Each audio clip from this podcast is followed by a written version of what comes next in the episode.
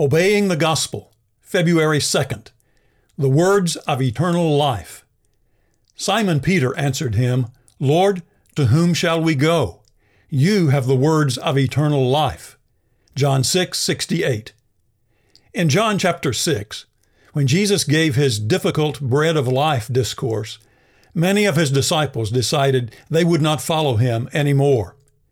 But when he asked his inner circle of disciples, the twelve apostles, if they also would turn away from him, Peter said, Lord, to whom shall we go?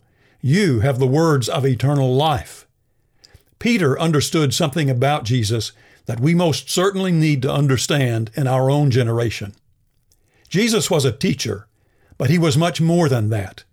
He claimed that what he taught came directly from the mind of God, John 8:38 and 12:49 and 50. In fact, he claimed to be the Son of God, sent into the world to reveal truths about God that no one could know who was not God himself. John 3 31 to 36 and 6 41 to 48. And what was the purpose of the words that Jesus spoke? It was not to satisfy anyone's intellectual curiosity, and it was not merely to transform this world into a better place. There was a much higher purpose comparing himself to the manna given to Israel in the wilderness, which gave them physical life, Jesus said that he was the bread of life. To his disciples, he said, The words that I have spoken to you are spirit and life. John 6 63. Spiritually dead because of our sins and without hope, we need life.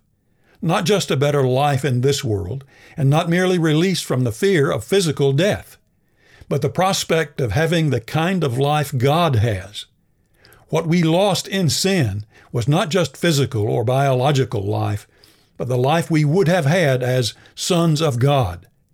Jesus taught that in Him, this eternal kind of life can be given back to us. Romans 8:29. And his teaching is the only path to that life. So Jesus' utterances are more than mere words. They are the truths and the instructions necessary if we are ever going to be reconciled to our Creator. And all the other words that have ever been spoken pale by comparison. To say the least, they are important. But are we paying attention to these, the most important words in the world?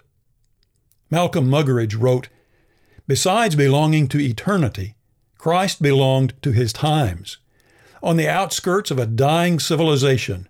He spoke of dying in order to live. Today, when our civilization is likewise dying, his words have the same awe inspiring relevance as they had then.